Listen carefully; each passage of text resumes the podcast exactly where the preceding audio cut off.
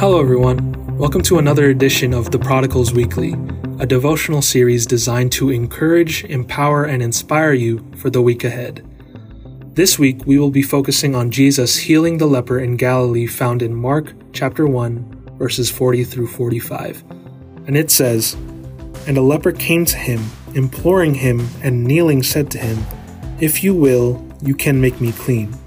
Moved with pity, he stretched out his hand and touched him, and said to him, I will be clean.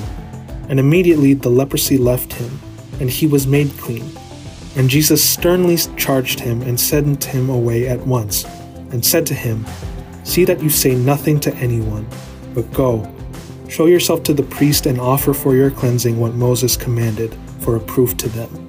But he went out and began to talk freely about it, and to spread the good news so that Jesus could no longer openly enter a town, but was out in desolate places, and people were coming to him from every quarter.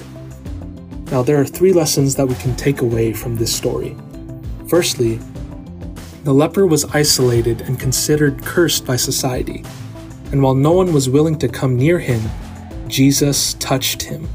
You see, Jesus didn't care about this man's affliction or what people thought about him. Jesus just wanted him to be clean, even if it meant that he himself would have to leave to a desolate place. Now, whereas the leper starts out isolated and lonely, now Jesus was the one that was isolated. Jesus took the leper's place so that he could live freely without shame. This perfectly foreshadows Jesus' ministry on the cross and what he has done for us today. He took our place so that we might live a life free of shame, a life lived abundantly. The second lesson that we can take from this is that the leper comes to Jesus in the unclean condition that he was in, in order to be clean. You see, sometimes we think that we have to be clean, that we have to fix the problems in our lives and get right with God before we can come before Him. But as the leper shows, we don't come to Jesus because we are clean we come to him so that we can be clean. Not only does the leper come to Jesus with a request, but if you'll notice, he comes and kneels in worship.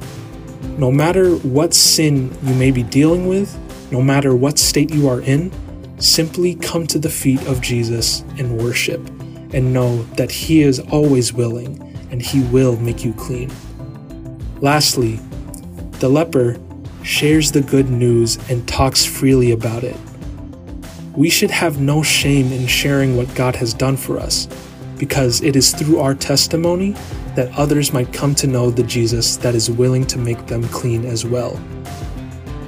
So, what is it that you are ashamed of that keeps you from living life abundantly?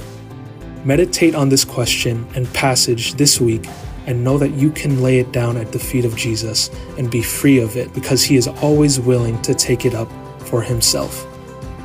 That's it for this week. We hope you join us again next time as we send more godly encouragements your way. God bless.